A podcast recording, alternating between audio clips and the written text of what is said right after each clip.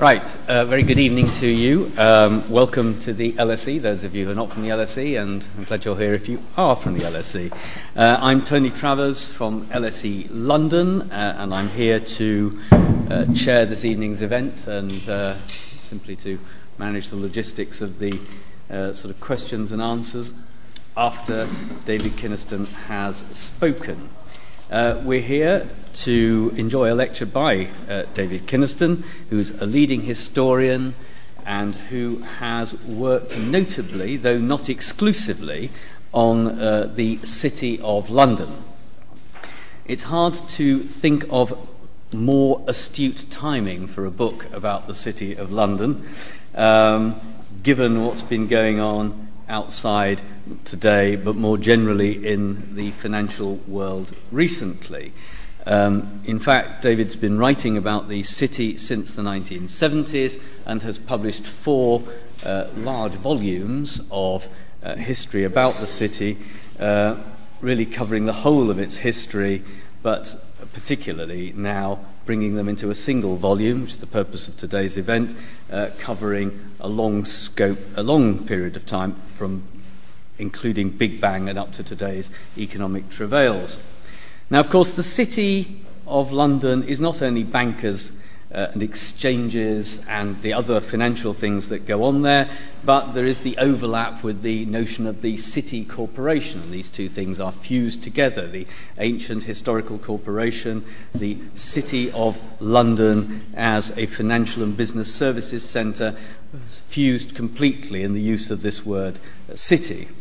But now is a great opportunity to hold a debate, and who better to start that than David Kynaston, uh, who can talk about the history, this great long history of the city, but also about what we can learn from that history uh, looking forward.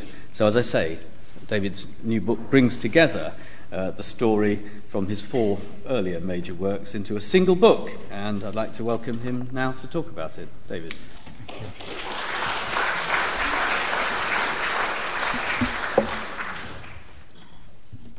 thank you very much, Tony. Thank, thank you for, for chairing this event. Thank you very much for coming this evening. I have seen the West End, the parks, the fine squares, but I love the city far better. The city seems so much more in earnest. Its business, its rush, its roar are such serious things, sights, and sounds. The city is getting its living the West End, but enjoying its pleasure. At the West End, you may be amused, but in the city, you are deeply excited. Well, that was Charlotte Bronte in Villette in the 1850s. And some 70 odd years later, perhaps the greatest poet of the 20th century was working in the city. He worked there for eight years at Lloyd's Bank. And in the course of that time, Uh, he wrote these nine imperishable lines Unreal city, under the brown fog of a winter dawn, a crowd flowed over London Bridge. So many I had not thought death had undone so many. Sighs, short and infrequent, were exhaled, and each man fixed his eyes before his feet flowed up the hill and down King William Street to where St. Mary Woolnoth kept the hours, with a dead sound on the final stroke of nine.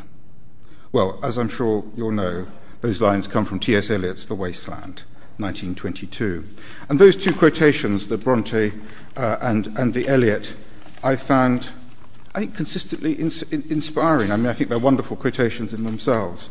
And, and, and, and speaking more personally, I have found them uh, inspiring. Um, uh, I started work on the history of a city here at the LSE in the late 1970s. I, I, I did a PhD here. Uh, and so it's for, for myself a, a, moment to be back here giving a lecture. Um, and I came very much not as an econ- certainly not as an economist, and not as an economic historian either. I'd read history, modern history at Oxford, and in those days, certainly the history course at Oxford was fantastically old fashioned, high political, high diplomatic, high ecclesiastical. Uh, a t- little bit of economic history, perhaps, at the margins, certainly no social history. And I remember in my last year in 1973, at a revision class on the late 18th, early 19th century English history, I tried to smuggle in a bit of E.P. Thompson into the discussion. And I hadn't read Thompson's Making of English Working Class at that time, but I was aware, I was aware of it and was absolutely slapped down by the, by the, by, by, by, by the tutor. Um, so it, it, it, it, was really coming from the outside to, to, to the city in the late 1970s. Uh, just a kind of hunch that maybe it would be an interesting subject to commit to, but really to try to tell it as a human story and, in a sense, as an anthropological story. Uh, and I think quite early on I worked out that that old city, and I'm here talking about, the, when I say the old city, I mean the city up to the 1980s, up to Big Bang. I think it changed immensely after that, and we'll come to that later. Uh, but that old city was in many ways like a village. Um, it, it, was a very important village, of course, but it was a village. And famously, the governor of the Bank of England in the 1950s said, uh, said you know, if I want all the important people uh, in my room, I just ring, you know, pick up the phone, and within half an hour, they're all in my room. And that's how it was in the old city. Um, and I, I, I felt that it could be done as a subject of, yes, of financial history, of course, and not to, to do the financial history would be like Hamlet without the prince, but that it could also be done, and perhaps predominantly be done, as a subject of social and cultural history, with, of course, also a strong political uh, uh, element. Uh, and that's what I tried to do.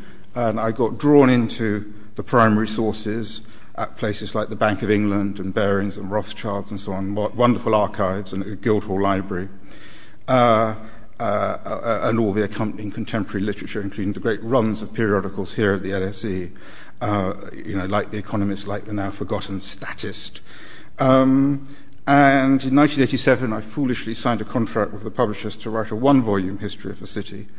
Uh, and one became three, and three became four. And eventually, the final volume was published in 2001. And there'd always sort of been uh, uh, an understanding that, or as one became three and three became four, that um, uh, you know, it'd be rather nice to actually do a version at some point that got back to the original concept of one volume. And the publishers were phenomenally patient. And recently it did seem the moment had come to do it. And I'm very grateful to my editor, David Milner, who boiled down over a million words to a mere 300,000. Um, so, um, let me try and periodize the city just a little bit in fairly bald terms. Um, uh, from 1815, 1815, because it was then, I think, that the modern, modern city really began as an international financial center uh, particularly exporting capital around the world, which it had largely not done before 1815. Uh, up to the 1790s, the great international financial center was Amsterdam, but Amsterdam was really knocked out uh, once the French occupied it in the 1790s, and people started to come to London. And from 1815, uh, uh, it, it, it, was London that emerged. And really, that city, that city of London between the long 19th century, between 1815 and 1914, um, was, I think, the greatest international financial and commercial center that the world, I think, has, has ever seen, really. It became the absolutely indispensable place. It was a magnet for, for, for, for talent from around the world. Um, Eric Hobsbawm once used the term for London in the 19th century, how it became the world's switchboard, and I think that's rather a, a, a, a good, good term for it. Um, and if I was to mention two people who particularly made that city, that 19th century city, they would be Nathan Rothschild, uh, who came to London in 1808 and ran Rothschilds until his death in 1836. And he was a great, a great operator, a ruthless man, a brilliant judge of markets, completely devoted to his work, um, fiercely unsentimental. And he was the founder in London anyway, of the House of, House of Rothschild. Um, and then later in the 19th century, nudging into the early 20th, Ernest Cassel, um, a cosmopolitan financier uh, who became Edward VII's financial advisor. What, of course, both men had in common, Rothschild and Cassel, was that they were German Jews. Uh, and I think that infusion of talent from outside was absolutely crucial, uh, uh the X factor, really, in London's soaring success in the 19th century. Well, of course, the guns of August in 1914 changed everything. New York had been coming up a bit before 1914, but was still really pretty well behind, I would say. But the war changed everything. It knocked London out as an international financial centre. New York replaced it. And although in the 1920s uh, there was a bit of a comeback by London, bit of a comeback, uh, it didn't really get that far. And then, of course, the 1930s, the slump, uh, economies generally becoming much more inward looking and autarkic, uh, tended to knock out international finance and commerce generally. Uh, and uh, London, uh, the city, rather reluctantly, but, but faute de mieux, uh, increasingly orientated itself more domestically and became more integrally involved in the UK economy than it ever had been before. By contrast, back in the 19th century, say the late 19th century, um, industrial securities, i.e., British industrial securities on the stock exchange, comprised only about 10%, 10% of the, of the whole of the stock exchange. And then you'd have some government securities, some railway securities. Uh, otherwise, it was all foreign.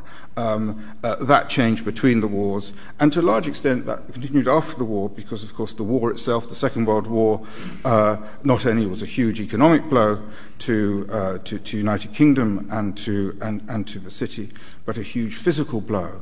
And much of the city was simply physically devastated at the end of the war. And I mean, there's some astonishing photographs, including one in, one in the book, looking out from St. Paul's eastwards, and it's just it's just you know, effectively one huge bomb site. And that remained the case for a long time. The book also includes a rather nice photograph we found um, from 1955 in the sort of Barbican area, before the Barbican development was, was built. Uh, uh, and it's all, you know, bomb site and weeds and whatnot.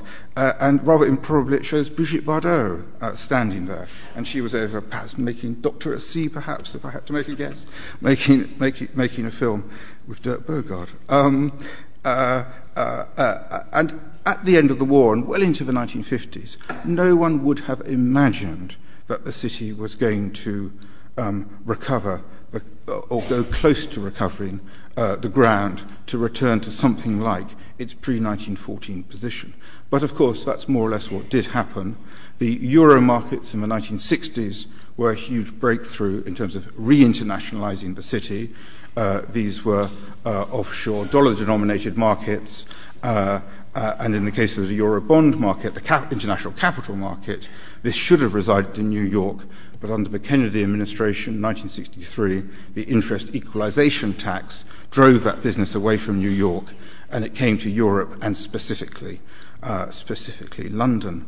Um, floating exchange rates from the early 70s, the end of the breakup of the old Bretton Woods system, uh, helped further in terms of re internationalizing, as did the abolition of exchange controls in 1979.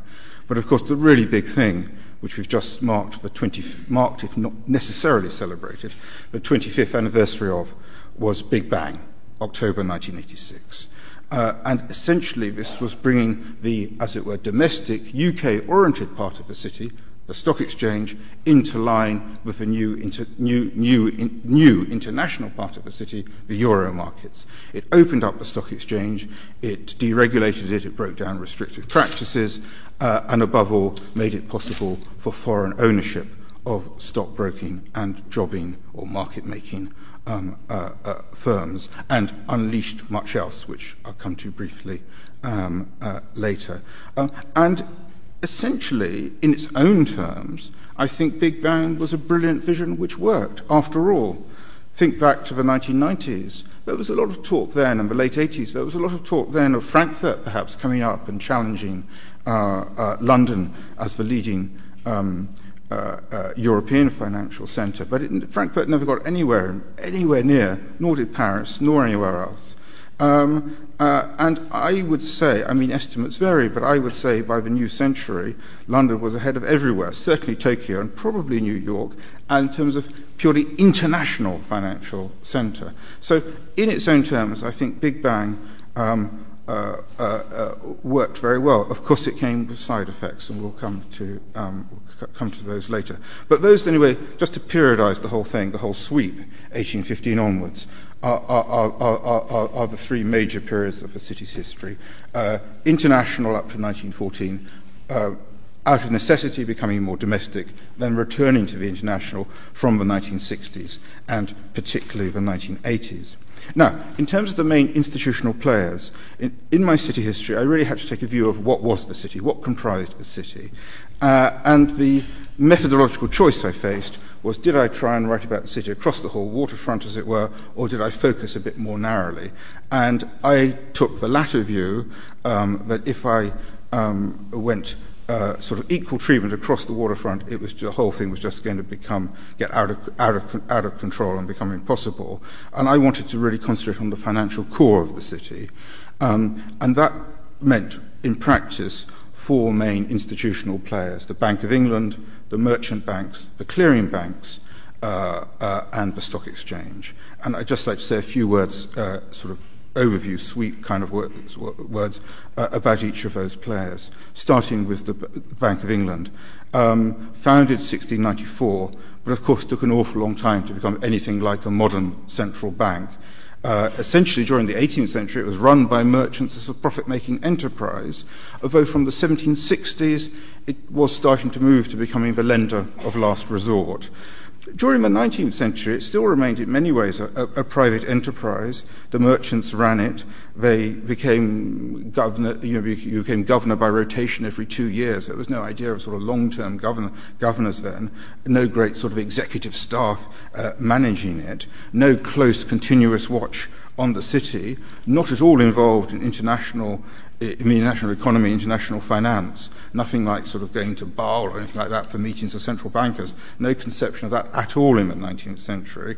Um, uh, the economist David Ricardo slightly slightingly called it the company of merchants. Um, although, when there were crises, as there often were in the 19th century, I mean, pretty much every 10 years there was a major, major crisis, then the Bank of England was closely involved, perhaps most famously in 1890 with the Barings crisis, or as we now call it, the first Barings crisis, when the then Governor William Lidderdale was a key figure in ensuring the survival uh, of, of, of, of Barings all changed between the wars.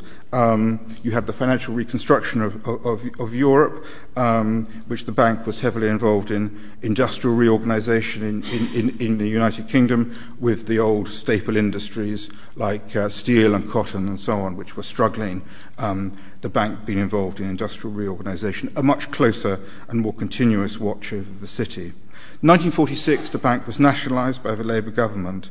Um, and um, in some ways, well, kept kept punching its weight for some time, but one sensed by the 80s rather less so with all the changes going on uh, in, the, in the city um, in various ways.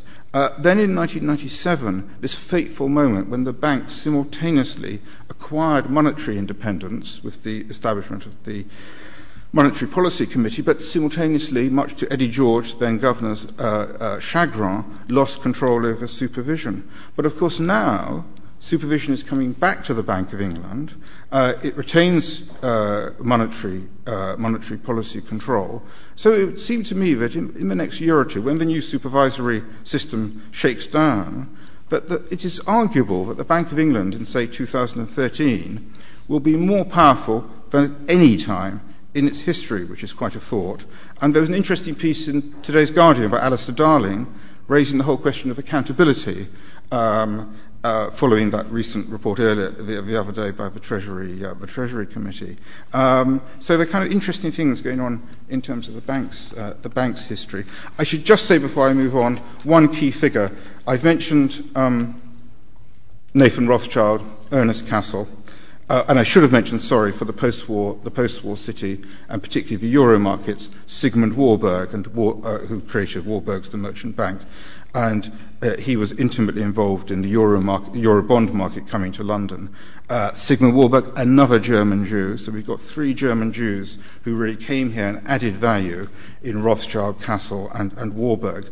But the fourth person, and I would say these four people are the four most significant figures taking the city as a whole for the 19th and 20th centuries. The fourth figure was not a German Jew. In fact, he was pretty anti Semitic. And this is Montagu Norman, who was governor of the Bank of England between 1920 and 44. And he, it was he who really turned it into a recognizably modern uh, central bank. He was very far himself from being the technocratic, rather grey central banker. he had relatively little economic knowledge. Uh, he, he relied instead on intuition and charm and, uh, and, and what was called uh, moral suasion or the governor's eyebrows. So if those eyebrows were raised, then people would jump into line. And to read his diaries is fascinating.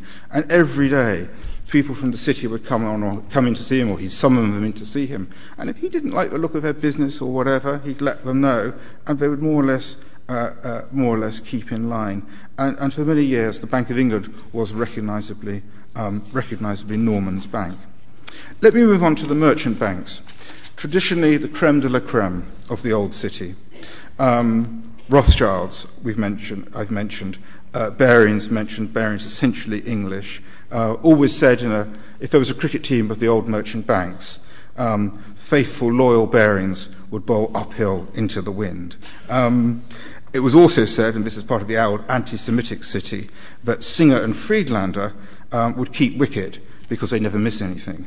Um, Morgan Grenfell and other of the merchant banks came from the States, Schroders from Germany, Lazards from, a mixture of France and the States, Hambros from Scandinavia, uh, Kleinworts from, Germany. You, see the pattern. Um, these old merchant banks did two main things.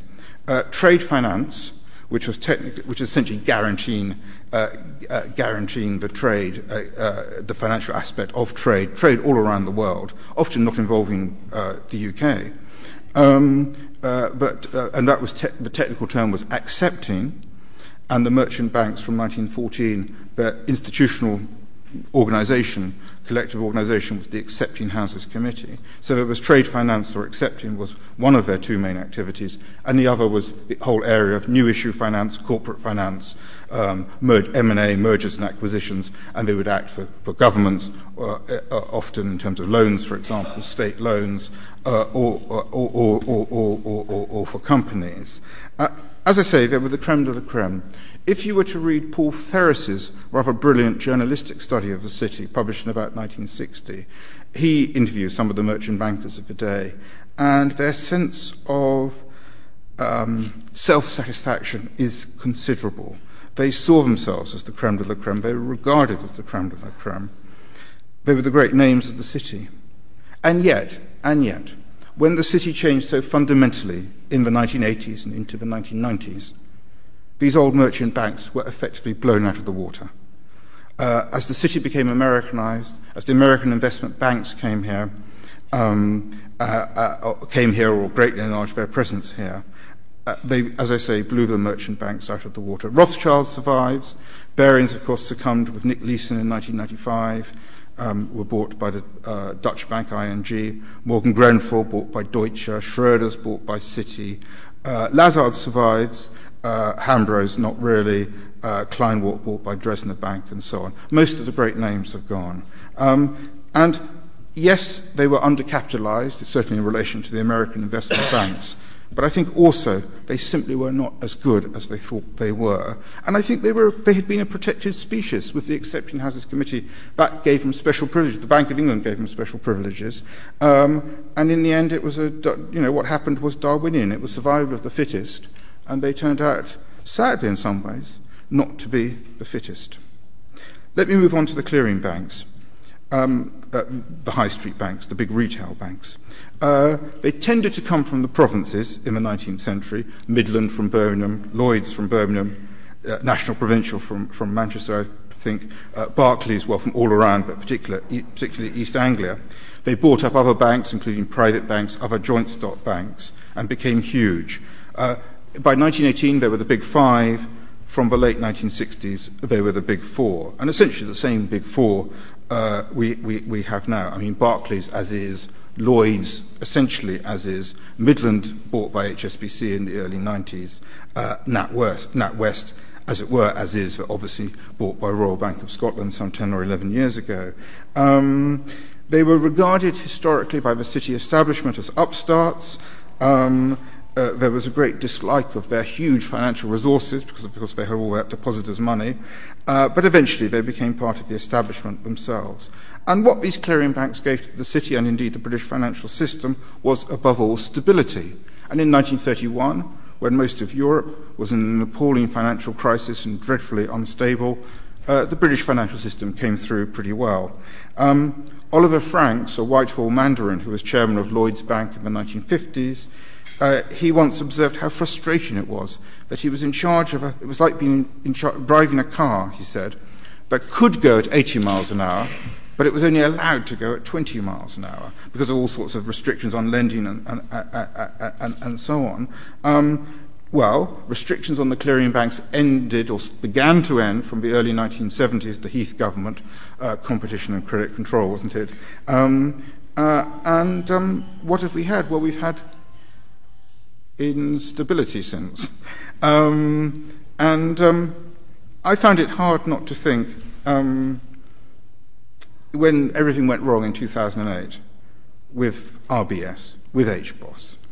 Um, I find it hard not to think, well, in the old days, they may, may have been you know, pretty boring, pretty unadventurous, indeed a cartel in many ways, for half a century after 1918, the old clearing bank system. But at least it was stable. And I think I would argue that, um, yes, one wants a bit of dynamism in one's financial system, but one sure wants stability as well. And I think the baby was thrown out with the bathwater. And the history of how all that happened including, I think, that in many ways insane pursuit of, of shareholder value uh, by, the big, by the big banks. Um, I, I, mean, I can see the logic for it, but it meant that uh, everything was down to kind of uh, uh, share price um, and to um, squeezing the last bit of commercial value out of everything. And taking risks and taking chances. And there was that ludicrous situation just before everything went wrong, when there was the bidding battle between Barclays and um, RBS for the Dutch bank AMRO, ABN AMRO, which RBS were unlucky enough to win, uh, and that, you know, within a year or two, they were down the plug hole. Uh, they should never have been doing that kind of thing, never doing that kind of thing. And I think one day a, very fascinating and disturbing history will be written of that whole process of how those uh, boring but stable institutions became so unstable. Briefly, the stock exchange. The stock exchange was, as it were, my first city love. I wrote my PhD on it, the late 19th, early 20th century stock exchange. I was drawn to it, I think, because it seemed to me the daily pulse of the city, uh, the market, that was where every day the temper of the city was, was determined. Um, they tended, members of the stock exchange, particularly jobbers or, or market makers, tended to be looked down on by the city establishment. It wasn't until 1891 that the first old Etonian jobber emerged. Um, uh, uh, the old floor of the stock exchange, a tumultuous place of face to face dealings and often very raw human drama. Uh, and I think that drama of the stock exchange floor is a strong narrative thread um, through, the city, through the city's history and through my own account of it. And um, just, a couple of, just a couple of quotes to give a bit of flavour. Uh, the first comes from a memoir, late 19th century, uh, a man called Francis Carruthers Gould, who was uh, a broker on the stock exchange before he became a, and then he left in middle age by his own volition and became a political cartoonist. And, and this is what he wrote in his memoirs, um, uh, looking back on his life on the stock exchange. I cannot say that it was ever a congenial occupation that suited my temperament. It was like living on a tropical volcanic island. When the sun shone and things went smoothly, it was pleasant enough. But there were too many sudden and unforeseen bolts from the blue. It was a life of alternations. Some men made fortunes swiftly, some plodded on cautiously, content merely to make a living, whilst others fell by the way. Some were fortunate or skilful enough to weather all the storms and even to profit by them. But there were others whose tragic fate it was to work all their lives, only to fail at the end. To fail at the end. There was this ceremony in the old stock exchange that um, if a firm was failing or a member was failing, the waiters or the attendants on the stock exchange would, uh, a waiter would go up on the rostrum with a hammer, and he'd bring the hammer down three times, and he would announce, Mr. So and so or Mrs. So and so are unable to comply with their obligations. And that meant that a member or a firm had failed, or as this was known in the vernacular, they'd been hammered. And it was a very great fear. And in 1911, a man called John Braithwaite, who later, he was young at this point, half a century later, 40 years later, he became chairman of the stock exchange. But as a, as a young man, uh, his firm, stockbroking firm, Foster and Braithwaite, had got unwisely involved in the promotion of oil companies. Uh, and he wrote this, um, he wrote this wrenching letter in the summer of 1911 uh, to his father. Uh, this is just a couple of lines for it. You may perhaps be surprised that I have spoken of the possibility of failure. It is because it has been before my mind like a nightmare, day and night, more or less continuously, for the last month and more. I have suffered it all mentally over and over again. When the hammer has gone in the house, it has sounded like a, the house being the nickname for the floor of the stock exchange, uh, or for the stock exchange generally, it has sounded like a knell in my ears. I have thought of the long list of our names and the awful, staggering hush afterwards. Well, let me turn now to the culture of the city, which is really the heart of my kind of study, I think. And I'd just like to make just a few general kind of observations, a few general characteristics of the traditional culture of the city, that city that lasted, broadly speaking, up to the 1980s.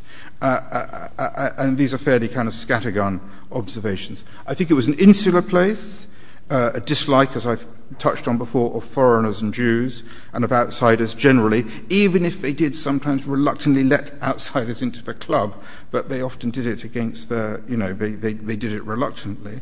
Uh, cl- as I say, a clubby kind of place, full of restrictive practices. Um, in many ways, the old city was like a cluster of medieval guilds, each with its own sort of demarcation lines uh, around it.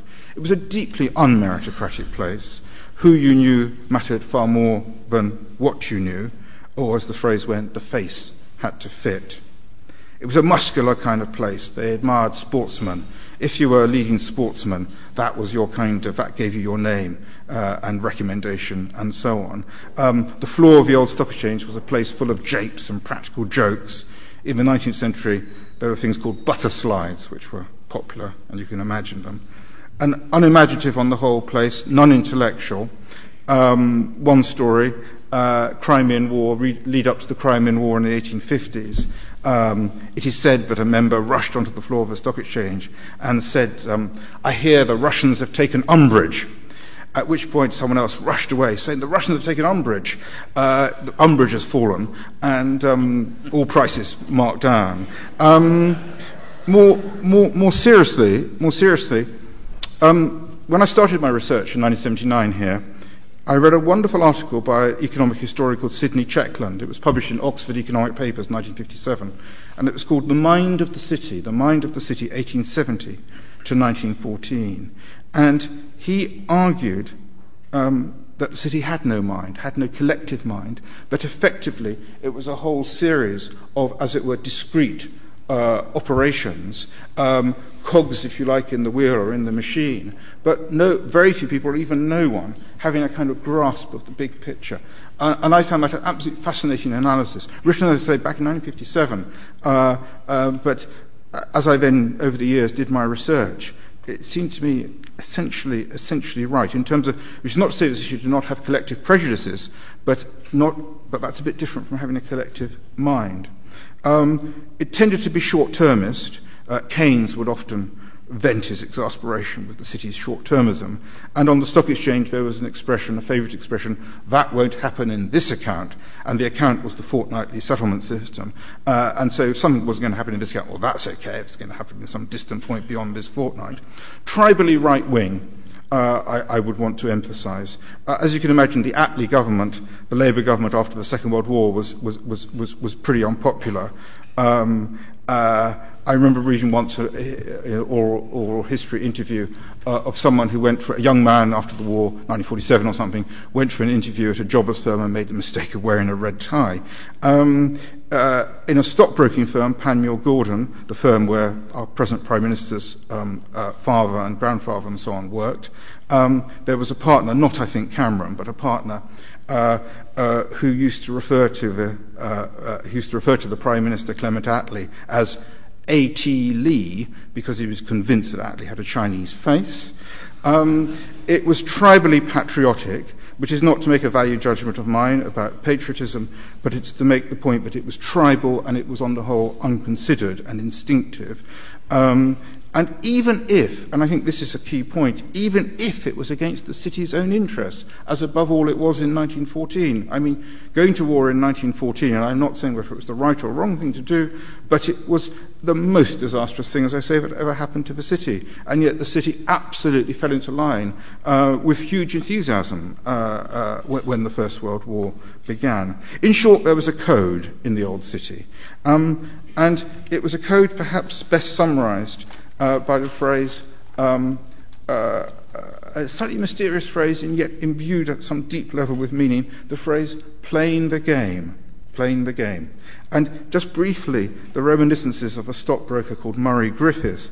And he, actually, sorry, he was a jobber, not a stockbroker. And he recalled in the 1920s, towards the end of his career, um, uh, going into the stock exchange as a young man in the 1880s.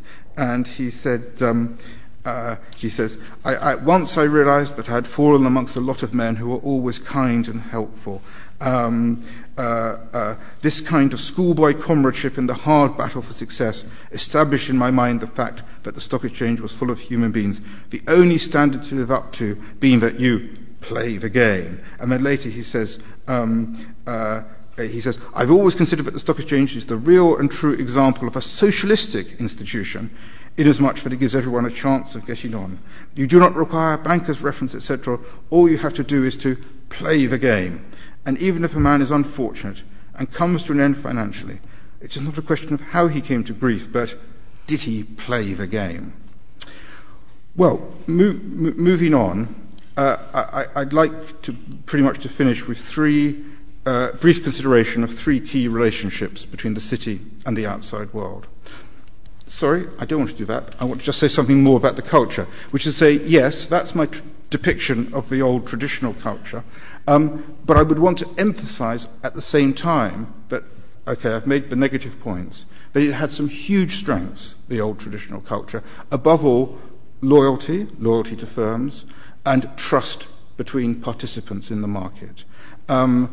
Face to face dealing, people, um, uh, people um, knew each other well, there were close personal ties. If you dealt with someone on the Friday, you had to look in their eyes on the following Monday. You weren't going to abuse that trust. Uh, the stock exchange motto was, My word is my bond. Uh, and it really did mean something. It really did mean something. And it was interesting, uh, the report earlier this week on the St. Paul's survey of the 500 interviews that were done in September about city attitudes and so on.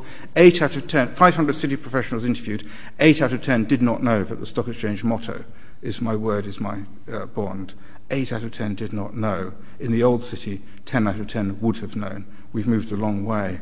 Um, when uh, a man called Henry Grunfeld, who was Warburg's right hand man, came to the city in the 1930s, uh, he, t- he told me, half a century later, he told me, but what had really struck him in the city was, was yes, there was that degree of arrogance and unimaginative conservatism about new things, new ways of doing business and so on, uh, which he disliked, but he hugely admired, on the other hand, this, this trust and efficiency of business and execution of business. Uh, and uh, I think we've, to a degree, lost that. We've certainly lost the trust. And when the um, interbank market, the, lending market and borrowing market between the banks dried up so disastrously in 2008, there was simply no trust. There was no cohesion. Um, so I would want to emphasize with that traditional culture, for all the rather negative things I've said, which I think are true, uh, but there were very positive aspects um, uh, also. Sorry, moving on then to the city and the outside world. Three key relationships with the government of the day and politicians generally, with industry, and with society at large. Uh, briefly, government and politicians.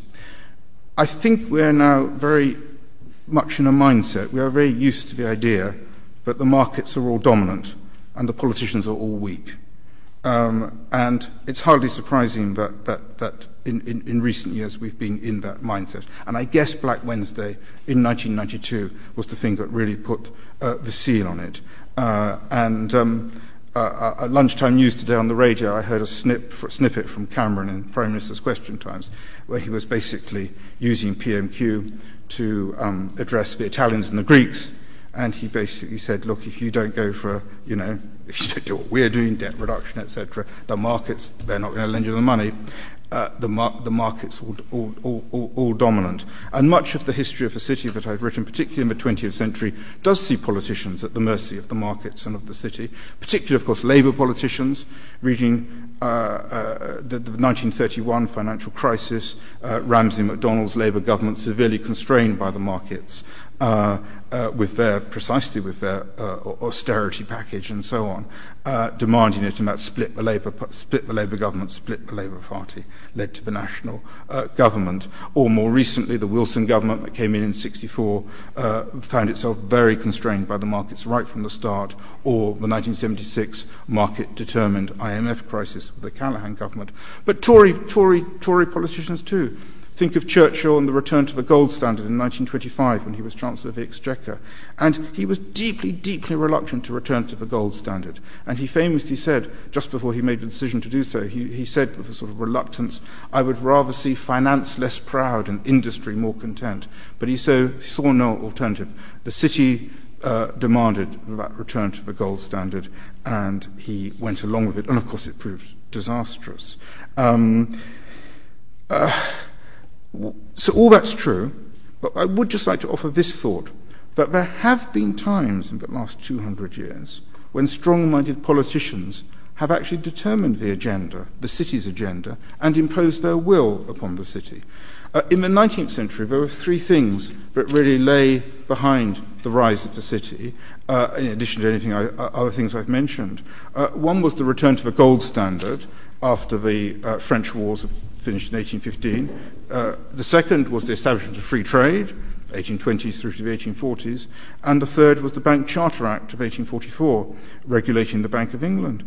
And all three things uh, gold standard, return to gold, free trade, Bank Charter Act, all three things were at the time opposed by majority city opinion uh, but were imposed on the city by politicians. And of course, they worked fantastically well. And within 20 or 30 years, the city thought it was, they thought, you know, we'd had the idea first, but it wasn't true. The politicians had actually imposed on them. And more recently, abolition of exchange controls in 1979 uh, hugely boosted the city's business, above all its international business. And yet it's clear that it was essentially Thatcher and Howe, as Chancellor, who imposed abolition upon a conservative, lowercase c as well as upper, uh, reluctant city. And ditto with Big Bang. It, Big Bang was not the city's vision. There were two or three people in the city, uh, Eddie George perhaps at the Bank of England, David Walker at the Bank of England, Nicholas Goodison at the Stock Exchange, who had the kind of vision, uh, but very few others did. Uh, and essentially it was the politicians, Thatcher herself, Lawson as Chancellor, Cecil Parkinson, who imposed it on a reluctant city. Um, so I would just offer that historical perspective now. Um, to, as it were, politicians uh, that actually, actually, with real uh, willpower, uh, you know, you don't have to be quite so defeatist in relation to the city as you perhaps think you have to be. I, I, would want to offer that thought on the basis of the city's history. Um, city and industry, let me be very brief and say this. Uh, I do not think that the city was the prime culprit for British economic decline uh, and industrial decline. I think questions of government policy, of poor management, of lousy industrial relations, uh, and many other things were at least as important, if not more so. That said, I think that on the whole, the city provided and has provided a patchy service to industry. Uh, I think it um, uh, hasn't got as close to management over the years as it should have done. It's very different from the Rhineland model, the German model, where you see a much uh, closer relationship between finance and, uh, and industry. It's tended, of course, as I say, to have a short termist approach.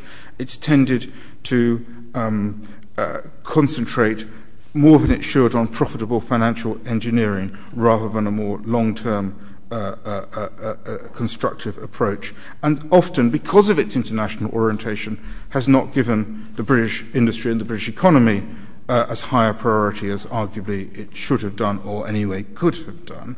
Um, and now, of course, with the city itself so largely internationally owned, as well as its business being so international, that would seem to me to be true, um, true in spades. Um, finally, of these three relationships, the city and society, my impression is, and it can only be an impression, is that over the years, the mainstream of, of, of, of, British society have rather taken the city for granted. It is, just as part of the furniture, but a rather sort of obscure part of the furniture, it has seen the city as incomprehensible and as boring. Um, certainly incomprehensible. And as for boring, uh, well, Monty Python back in the 60s, early 70s, had that sketch, The Dull Life of a City Stockbroker. And I think that was probably, on the whole, how people saw it. And I was at university in the early 70s, and it was on the whole, no, not on the whole, completely, not my impression that the sort of the, the, the, the, the brightest people were thinking of going into the city. On the whole, it was a place where you probably only went if you had family uh, family ties. That, of course, has, has, has, has completely changed. Um, uh, the image of the dark satanic mills meant that I think industry was always far more, and the, and the industrial revolution and manufacturing was always far more in the popular imagination than the city and finance ever was. As far as economists were concerned, I mean, the long Keynesian period in the middle decades of the, of the 20th century meant there was an emphasis on macroeconomic policy, on, on fiscal policy, rather than on monetary policy or on, or, or on markets. The left tended to focus more on multinationals than on um, the city. Um, uh, and of course, in terms of remuneration, uh, the old city, yes, many people were well paid and did pretty well for themselves, uh, but they didn't, on the whole, on the whole, do spectacularly well for themselves. Um, there was not such a huge disparity. So if you were, say, I don't know, a provincial solicitor for the sake of argument, uh, or, or, an army officer, or whatever it might be, a sort of solid professional middle class person, um, yes, you were probably earning less than most city people, uh, or many city people, but not so much less. And it's only from the 80s that it's gone completely out of kilter uh, with the rest of uh, with, with, with the rest of society, and also that sense of um, uh, sucking in so much of the so much of the talent uh, which used to be more distributed more more, more widely uh, across society and across the economy, uh, and obviously now. Um, uh, since 2008, since the crash of 2008, there is considerable um, popular discontent um, with the city. It's seen by many, I think, as this rather um, remote offshore island and there's a sort of disconnect. They see, they see a disconnect between it and the rest of uh, and the rest of society. Um, there's also the huge problem of um, the bonus culture, uh, the American investment banking culture, and the way in which traders have effectively um, been able to engage in one way bets, um, often in opaque and murky and unintelligible financial instruments. One way bets, because they don't take the liability themselves, the risk themselves. The risk is borne, it's a double one way bet, because the risk is borne in the first instance by the institution, not by the trader himself. And secondly, if that institution comes, comes unstuck, too big to fail, means it's borne by the taxpayer. It is so utterly different from the old system in the city of the partnership structure in which each partner was financially responsible for the rest for all the other partners. So if one partner did something really stupid uh, and took a took a ridiculous risk that came unstuck, the rest of the partnership was clobbered, and that meant you only let people into the partnership whom you could. And I come back to the word trust. Uh, it's such a different situation now. In my view, uh, moving to the end now. In my view there is a need for a reform agenda in the city, and I think it should concentrate in three main areas, in addition to the recommendations uh, recently of the Vickers report on the ring fencing between the investment banking and retail banking activities, which strikes me as a sensible recommendation. Um, I think the three areas of a reform agenda should be one, to do with the activities of the city. Are those activities actually beneficial to the wider economy or, or, not. Um, uh, uh, that's the first area. the second area is remuneration. I think the disparity has become so grotesque um, that it is unsustainable in terms of a cohesive society. Uh, and that something has to be done. And thirdly, to do with accountability. I do think the city needs to become more accountable. It was so striking during the 2008 crisis uh, uh, the uh, invisibility of the bankers. I remember one Sunday morning, a few weeks into the crisis, a few weeks after Lehman had failed and, all the, and, and the boss and so on, on his television program on Sunday morning, Andrew Marr remarking, um, you know, well, as usual, we're talking about the banking crisis, and as usual, the one people who are absent, we cannot get to appear in front of the screens are the bankers. Uh, Paxman said much the same on Newsnight in September uh, when the Vickers report, uh, the, fin- the, final version of the Vickers, Vickers report, on his discussion that night, there were no bankers. And it's interesting, isn't it, to see possibly the plates are shifting uh, with um, uh, Diamond, Bob Diamond of, of, of, of Barclays, uh, submitting himself for 20 minutes the other day on the Today programme to John, to John Humphrys. Um, can the city reform itself? Is it capable of taking on this reform agenda? I think in its own interests it should. Uh, I kind of think with the city we're at a point well, the obvious analogy, and I think it's a good analogy, is with the trade unions in the 1970s, 1960s and 70s. They had become an over, the trade unions had become an overmighty vested interest, overmighty subject. Um, uh, uh, and looking back on it now, I think they themselves would agree that if they had reformed themselves or been more amenable to reform, for example, when Barbara Castle made her In Place of Strife in the late 60s proposals, uh, it would have been, from their point of view, a happier outcome.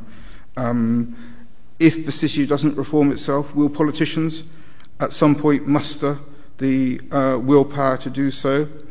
Um, difficult when the dominant party of the day, over half its funds, come from the city. Um, on the other hand, uh, if there comes a point where popular sentiment demands it, uh, I, further down the road, I guess it will happen. Maybe it will need a further crisis. Uh, I think we're probably, going back to that union analogy, we might be somewhere around the early 1970s, and it may take one more push. Um, but I think for the city's own sake and for our own sake, at some point, a reform agenda will need to be implemented. Thank you.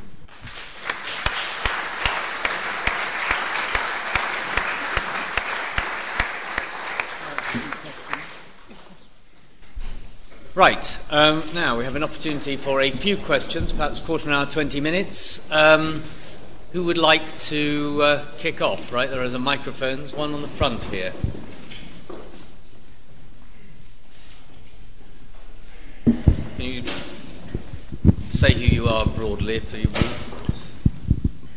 My name is David Kinsella, and first of all, I would like to thank you very much for your four volume account of the city which I think will never, ever be beaten.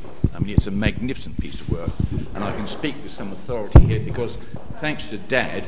Oh, sorry, it's not your fault. The microphone. Can you hold it a bit closer? No, hold it kind of pointed at yourself a bit more. I think. What's that like? Better. Good. But even um, nearer to your mouth, if you can stand it. Nice okay.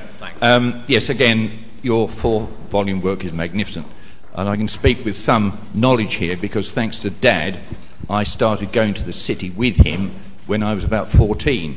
And all the firms you mentioned, and many more, I saw from the inside. To give one example, um, Sir Evelyn de Rothschild took me and showed me the inside of Rothschild's bank, not far from uh, the Bank of England, which was at one time one of their London houses. And it was decorated with furniture and uh, pictures and so on the great thing about the old city was the fact that it was filled really with old money people, many titled people, many big landowners, um, huge lunches of, say, three or four hours.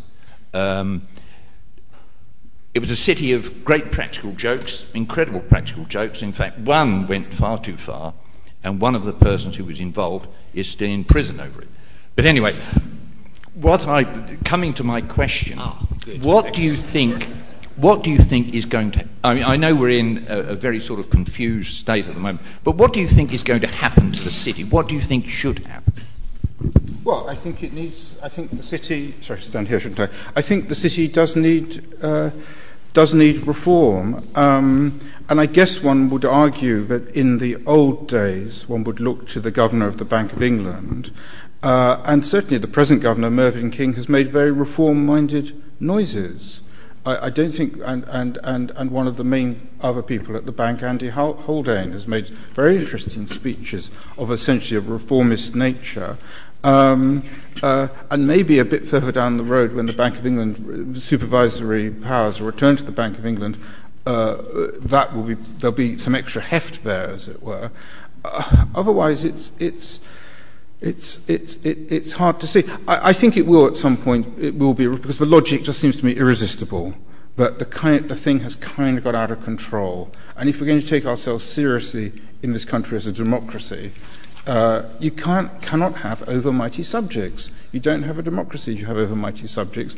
And uh, the city, for all, uh, plenty of positive things one can say about the city, but it has become an overmighty subject. And um, at some point it will have to be reined in. So I think in that sense, it will, you know, at some point the unthinkable becomes the thinkable. And it's a bit like the Berlin Wall, you know, kind of, you know, and the fall of communism.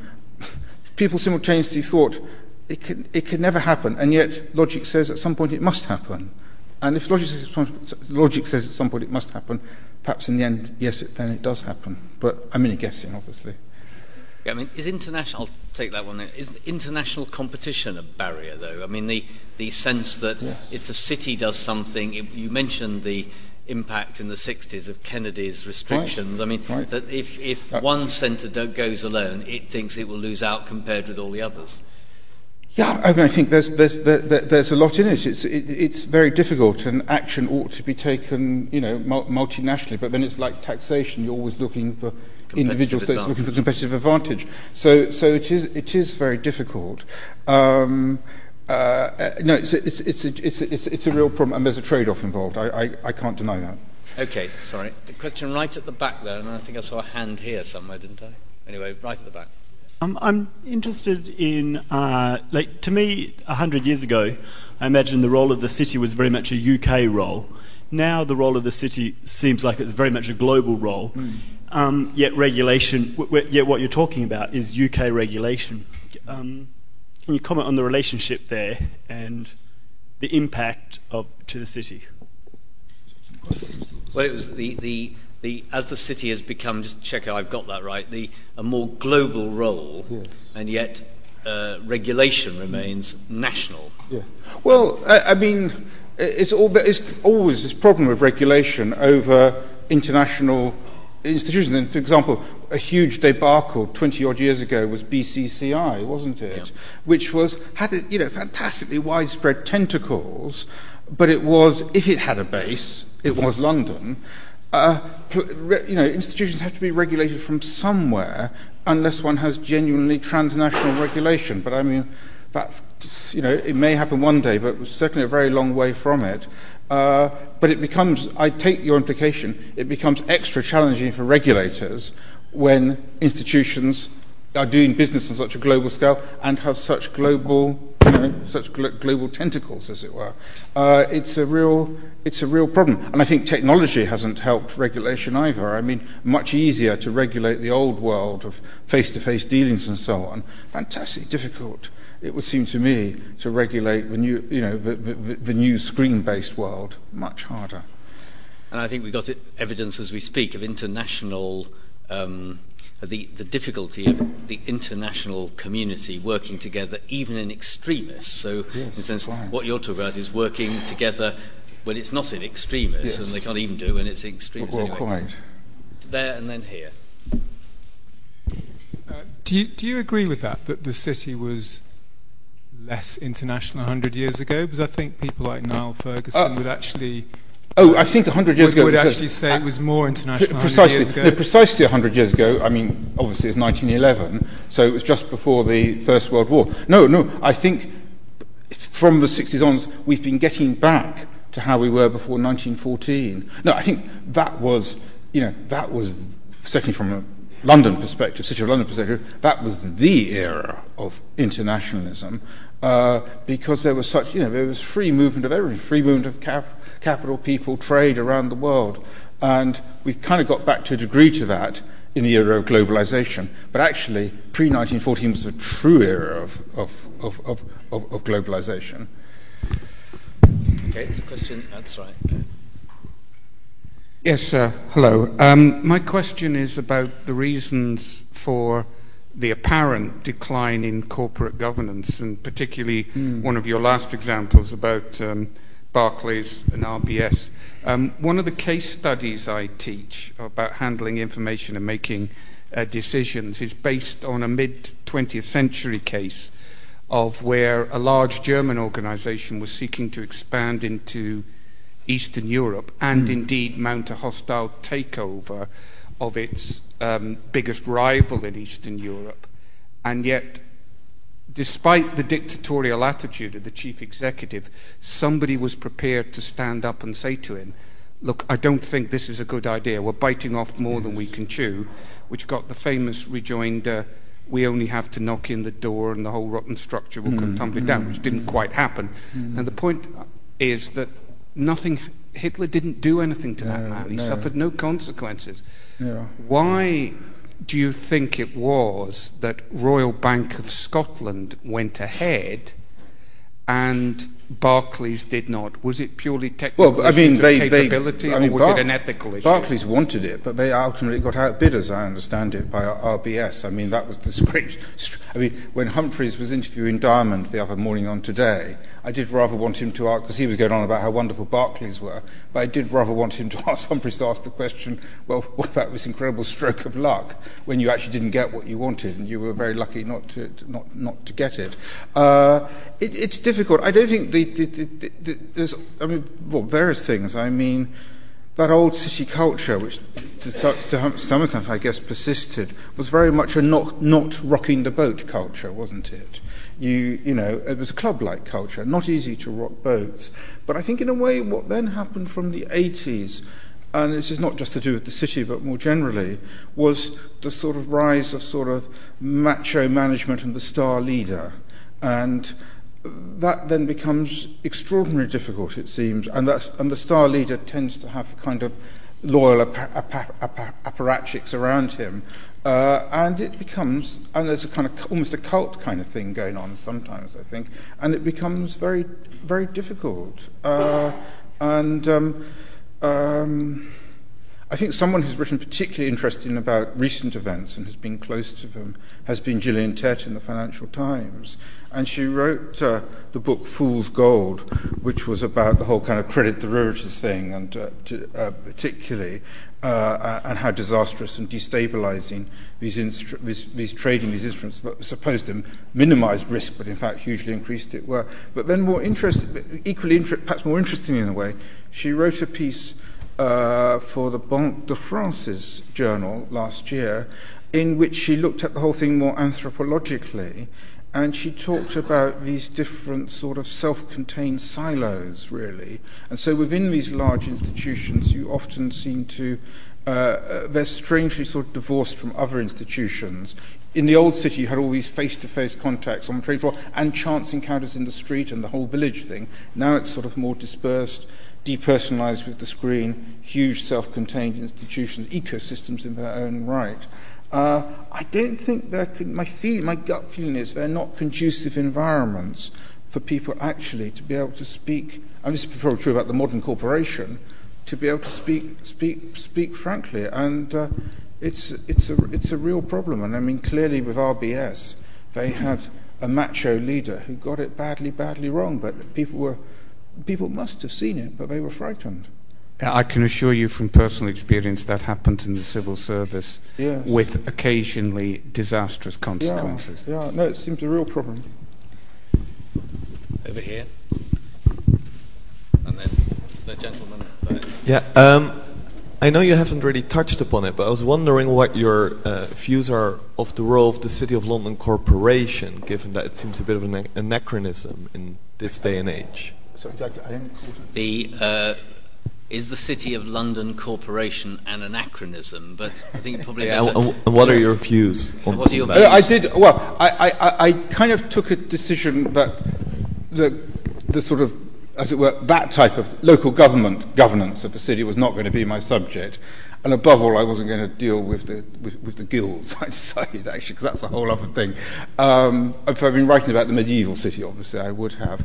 Um, I, I, think, oh, in the past, I've actually had very little views one way or other about the corporation, apart from being struck by how very efficient it is. And in particular, I've always been very grateful for the Guildhall Library that it's run very well and put resources into. From a, so, from a working historian's point of view, I've actually been rather pro, pro, pro, pro the corporation.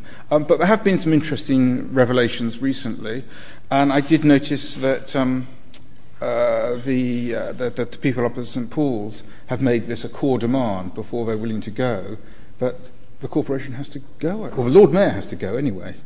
Um, and so it's kind of come up the agenda, and to be honest, slightly taken me by surprise because I hadn't, you know. But uh, I mean, all, all, I would say is that in terms of the whole kind of propaganda thing going on around the city in the last 20 years, um, the PR side of it, and emphasizing the, uh, well, fighting for the city's position as an international financial center, uh, and also emphasizing the benefits to the, to, to the more wide, broader benefits that uh, the city's position brings, the corporation has been a much more conscious player in that than it ever was before. It never had much to do with that, actually, until, until the 1990s, really, I think. Um, so it, it, has become more of a player, and the links in that sense are perhaps closer than I. But I think historically the links were not that close between the kind of players I've talked about the, the, the Bank of England, the banks, the uh, and the corporation. But, but things have perhaps changed in the last 15 years or so. So it's, it's on the table, as it were, more than it used to be. But I don't have any kind of hugely dramatic views, in all honesty. The Herbert Commission that looked at London's government in the late 50s and reported in 1960 memorably said of the City of London Corporation, logic has its limits and the city lies outside them. Yes. No, nobody's ever said anything better in many ways. Now, um, there was a gentleman there, yeah, and then lady. Uh, hi. Um, my question is about remuneration. Um, essentially, is the problem that uh, there's a disparity between um, what they're being paid and um, everyone else in society, or is it that we're responsible when they do make mistakes to pay that? Well, it's a bit of both, I think, if I understand your, your, your, your, question. I mean, on the latter aspect, uh, there should, it seems to me, there should be, you, you know, you can't go on with one way bets, basically, because that's inherently destabilizing uh, and kind of immoral as well, I think. Um, uh, uh, uh,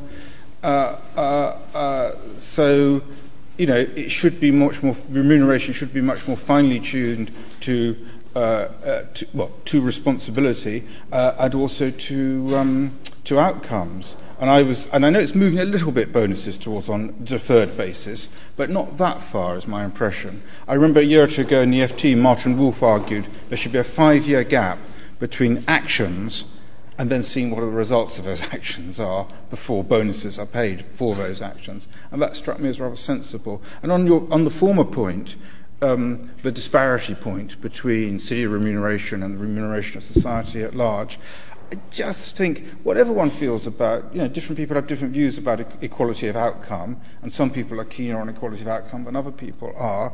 But even if, even if one thinks, as in some ways I think I do, that equality of opportunity is more important than equality of outcome, uh, there are limits to what I think one can reasonably put up with in a civilized society for inequality of outcome, and I think those limits have been surpassed. That's my feeling. Okay, now we're going to finish in about four or five minutes. I want to take question there, question here. We'll take the two of them one after the other. Okay. Thank you. If reforms you recommend are not undertaken and the current trend continues, what do you think will be the future Sorry, of can the you start city? again? You wouldn't yes, starting again, sure. I couldn't pick you up. Thank you. If reforms are not undertaken and the current trend continues, what do you think will be the future of the city and, if possible, in international context? Would you like to repeat it for us? Yes. Sorry, thank if you. things carry on as they are going Yes. and nothing changes much, Yes. what would you then think would be the future of the city in, and indeed in the broader context? Okay. Well, can I take, it's the a- other, can I take the other one together? Yes, sure, of and then we'll- course. Lady, yeah. Uh, have you touched upon the Baring Brothers crisis, or does it come within Uh, this time period? Oh, bo- both the crises, Both yes. crises. Shall I just quickly, and then I'll come, come, Yes. come back? Yeah, both, because in 1890, uh, they got heavily involved in the Argentine, and had to be rescued. That was 1890. Uh, and then in 1995, of course, Nick Leeson, the rogue trader and so on, uh, in, based in Singapore, uh, uh, and these entirely fictitious profits that he was producing, and that sunk Barings, and Barings was not rescued, and it was bought by the Dutch bank ING for the princely sum of one pound, I think. Uh, uh, so those were the two Barings crises, 1890 and 1995. And I, well, yeah, more than touched on. yeah, no, I, I got, I mean, they're both fascinating crises. Um, and um, so I have got, yeah, it's quite a lot on them, actually, yes, yes. Uh, what will happen if things don't change? Well, the great unknown, I suppose, is what will, as it were, be the popular temper. And will it be back to business as usual or won't it? Uh, and I guess in practice, that will, to at least a degree, depend upon uh, how things, how, how, how this country uh, and perhaps the world at large fares economically over the next few years or beyond. Um, I think most people are probably fairly pessimistic about economic prospects.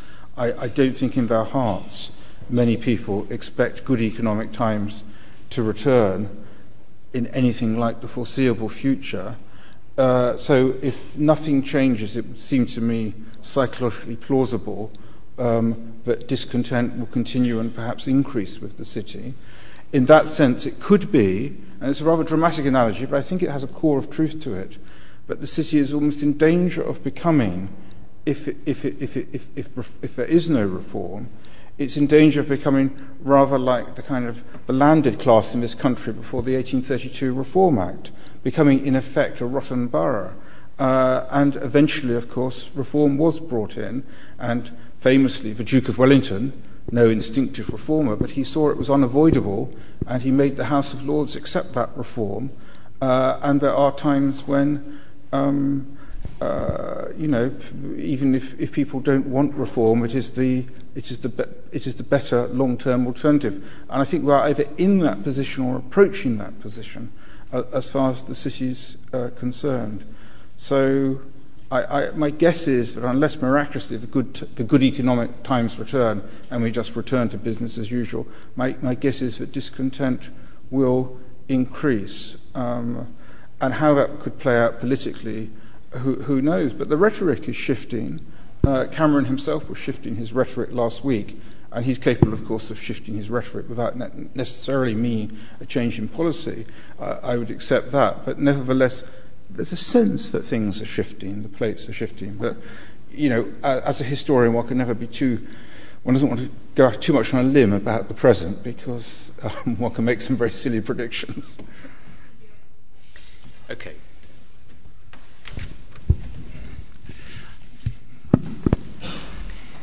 Um, I just really want to wind up uh, the event by thanking David. I mean, we've heard about an extraordinary history, an extraordinary historian's take on one of the most extraordinary institutions, uh, arguably in this or any country. I mean, the, the gathering together in the city of London of this extraordinary array of institutions and exchanges and people doing business.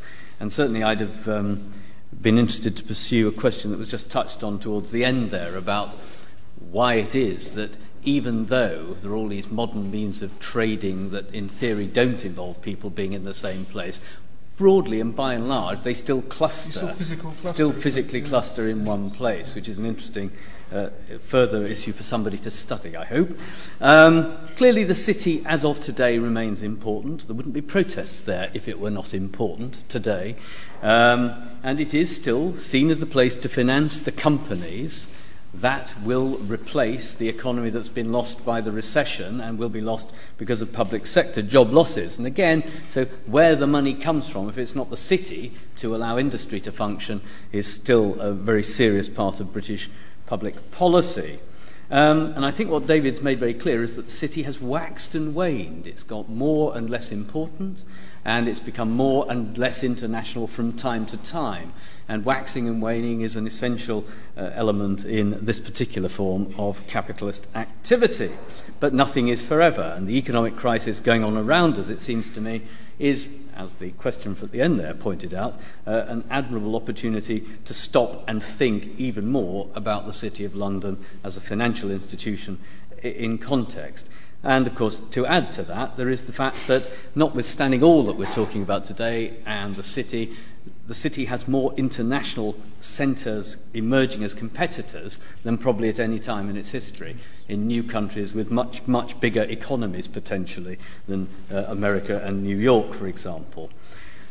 So, um, all I'd say is thank you very much indeed, David, and I look forward to the fifth volume, uh, seeing what happens and answering the questions about what happens if it is or isn't reformed from now on. So look forward to hearing you and having you back to talk about the fifth volume of the four big ones in 2020. David thank you very much indeed.